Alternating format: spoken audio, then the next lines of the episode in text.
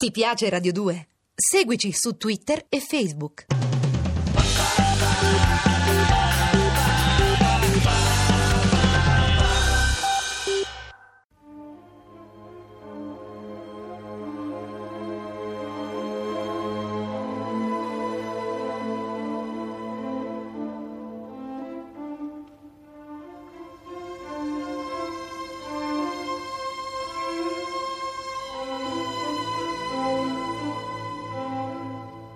La scala per l'inferno. Originale radiofonico in 30 puntate di Valerio Evangelisti. Regia di Massimo Guglielmi.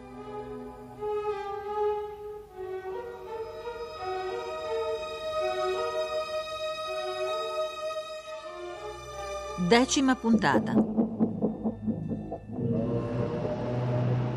Dottoressa Neri, lei vuole dirmi che i suoi pazienti, dopo aver visto dei dischi volanti tutti diversi l'uno dall'altro, hanno cominciato a parlare in un lessico dimenticato da secoli? E per di più accelerato? Sì, è così.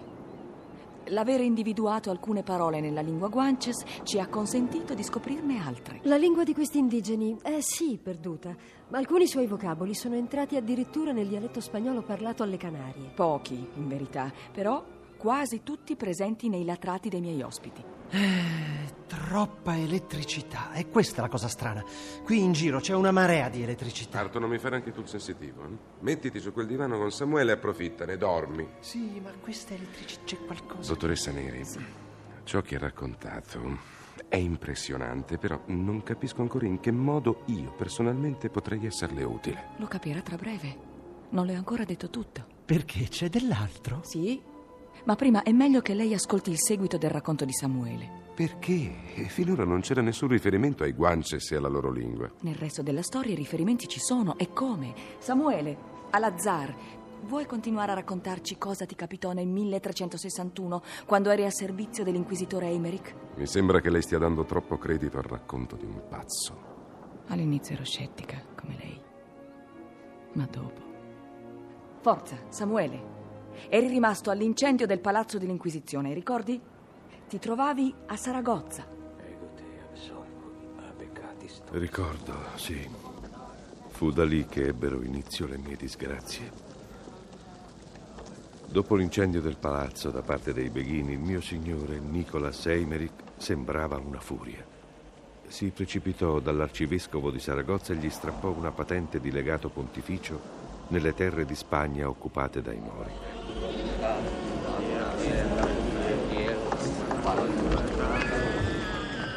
Poi acquistò un passaggio su una galea da corsa diretta a Malaga per me e per lui.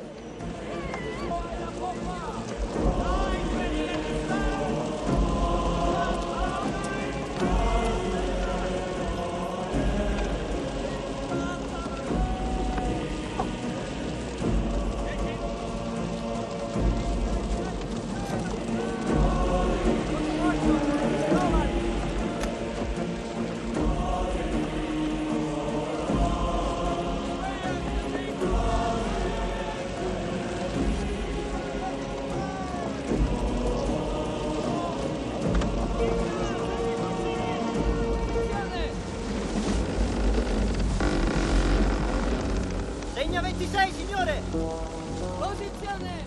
Arrivammo a Malaga, se ben ricordo, il 28 agosto del 1361. Posizione!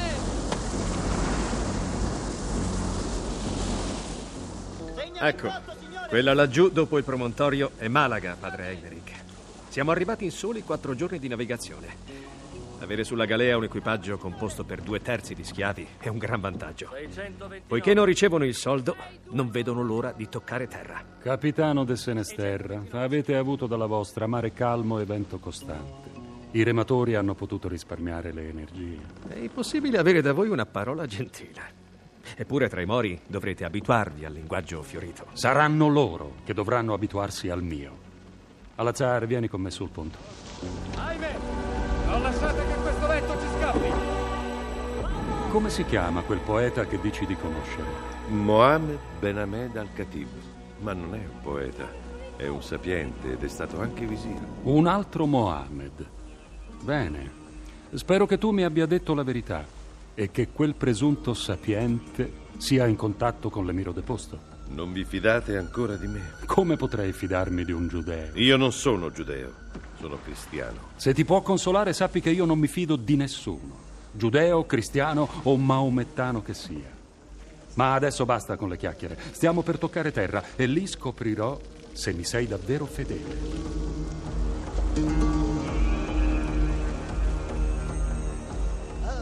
Beh, padre Nicolas, il vostro tormento è finito. Tra poco potrete sbarcare. In effetti vi siete dimostrato all'altezza. Spero che le merci che trasportate vi rendano il giusto profitto. Merci? Strano che non ve ne siate accorto. Questa galea non trasporta merci. In caso contrario non avremmo potuto viaggiare tanto veloci. Non vorrete farmi credere che il vostro unico guadagno è costituito dalla retta di noi passeggeri. No, la spiegazione è un'altra. Ho una patente di corsa rilasciatami dal nostro sovrano Pietro IV d'Aragona. Malaga è solo la meta iniziale. Metterò assieme il carico nei prossimi giorni, nelle acque di Algesiras, di Tarifa e in altri porti in mano ai castigliani. Se Dio mi aiuta, tornerò carico di ori e di schiavi. Dunque siete un corsaro. Ecco perché tanti armamenti. Allora è vero. Il re d'Aragona fa guerra a Pietro il Crudele, re di Castiglia, e all'emiro deposto di Granada. Sì, ma non ufficialmente. Io e altri comandanti siamo autorizzati alla corsa, ma non potremmo entrare nel porto di Barcellona carichi di bottino. Lo dico a voi perché siete un religioso. La nostra base sono certe isole al largo dell'Africa. Quali isole? Oh, per i cristiani non hanno nome. I saraceni le chiamano le isole felici o isole eterne.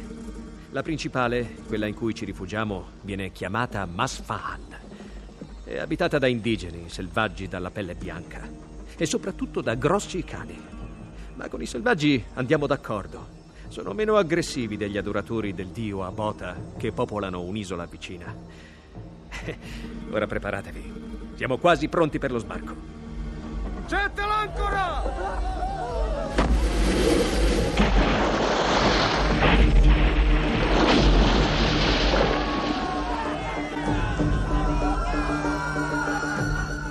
Magister, penso che sia imprudente che mettiate piede in suolo saraceno con l'abito domenicano addosso.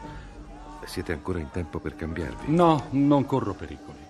Sono qua in veste di diplomatico, con salvacondotti validi per tutte e due le fazioni in lotta. Non credo che dopo tante sconfitte i Mori abbiano ancora voglia di infastidire un cristiano. Ah, le autorità non vi daranno alcun disturbo. Ma Malaga è piena di gente che ha dovuto lasciare i propri villaggi per le continue scorrerie dei corsari catalani. C'è chi ha perso i congiunti, uccisi o fatti schiavi, e non vede l'ora di vendicarsi. Non intendo certo mischiarmi al popolino, punito dalle navi cristiane per la sua impietà. Ciò che accade sulle coste andaluse non mi riguarda.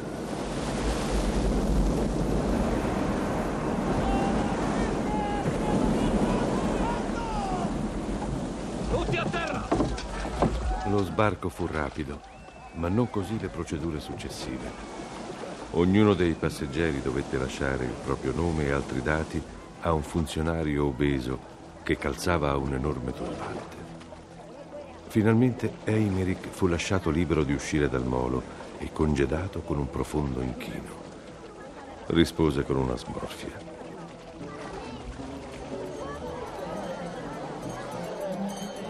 Ci trovammo in strade strette e rumorose, gremite di mercanti, di marinai, di soldati diretti alle navi da guerra. A un crocicchio vedemmo venirci incontro uno strano mendicante. Chi è quel pezzente che corre verso di noi? Intendo quel vecchio col secchiello pieno d'acqua e il tappetino da preghiera. Non è un mendicante, è un sufi che ha dedicato a Dio tutta la propria vita. Un mistico, insomma. Sarà un mistico, ma ha l'aspetto di un miserabile. Ah, eccolo qua. Che vuoi, pezzente? Ma, ma cosa sta facendo? Gesticola nel linguaggio dei muti. Eh, dice che vi conosce. Sapeva che sareste venuto. Dice che è odioso che cerchiate di contrastare Abu Said, amato da tutti i veri credenti. Ma c'è chi vi fermerà. Raukeil, assieme agli altri Tatas che popolano Arca. Guardate, ora, ora cerca di darvi qualcosa. Una pergamena. Sai anche scrivere, cane infedele. Ehi, perché scappi? È sparito tra la folla. Non lo facevo tanto agile. Vediamo questa pergamena. Ma guarda, sembrerebbe il disegno di un re coronato che regge una spada cavalcando un leone. E con l'altra mano stringe una testa tagliata. Già, magari raffigura uno degli emiri che si contendono Granada. Hai mai visto un ritratto simile? No, Magister. Osserva questi segni. Sembrerebbero dei trattini che collegano dei cerchietti. Esatto. Inoltre, queste sono delle sfere attraversate da una riga. E poi altri simboli ancora. Ti sembrano caratteri saraceni? Assolutamente no. C'è in questo disegno qualcosa di inquietante, di perverso, qualcosa di totalmente diabolico. Va bene, adesso conducimi dal tuo amico Al-Khatib.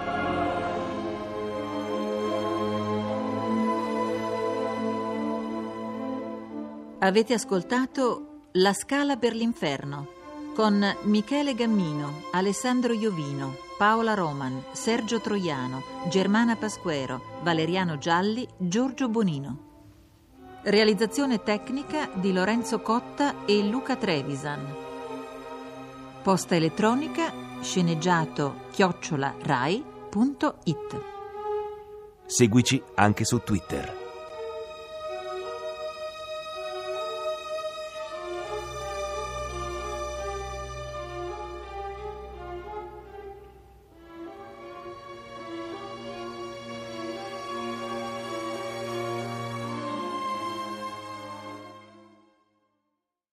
Ti piace Radio 2? Seguici su Twitter e Facebook.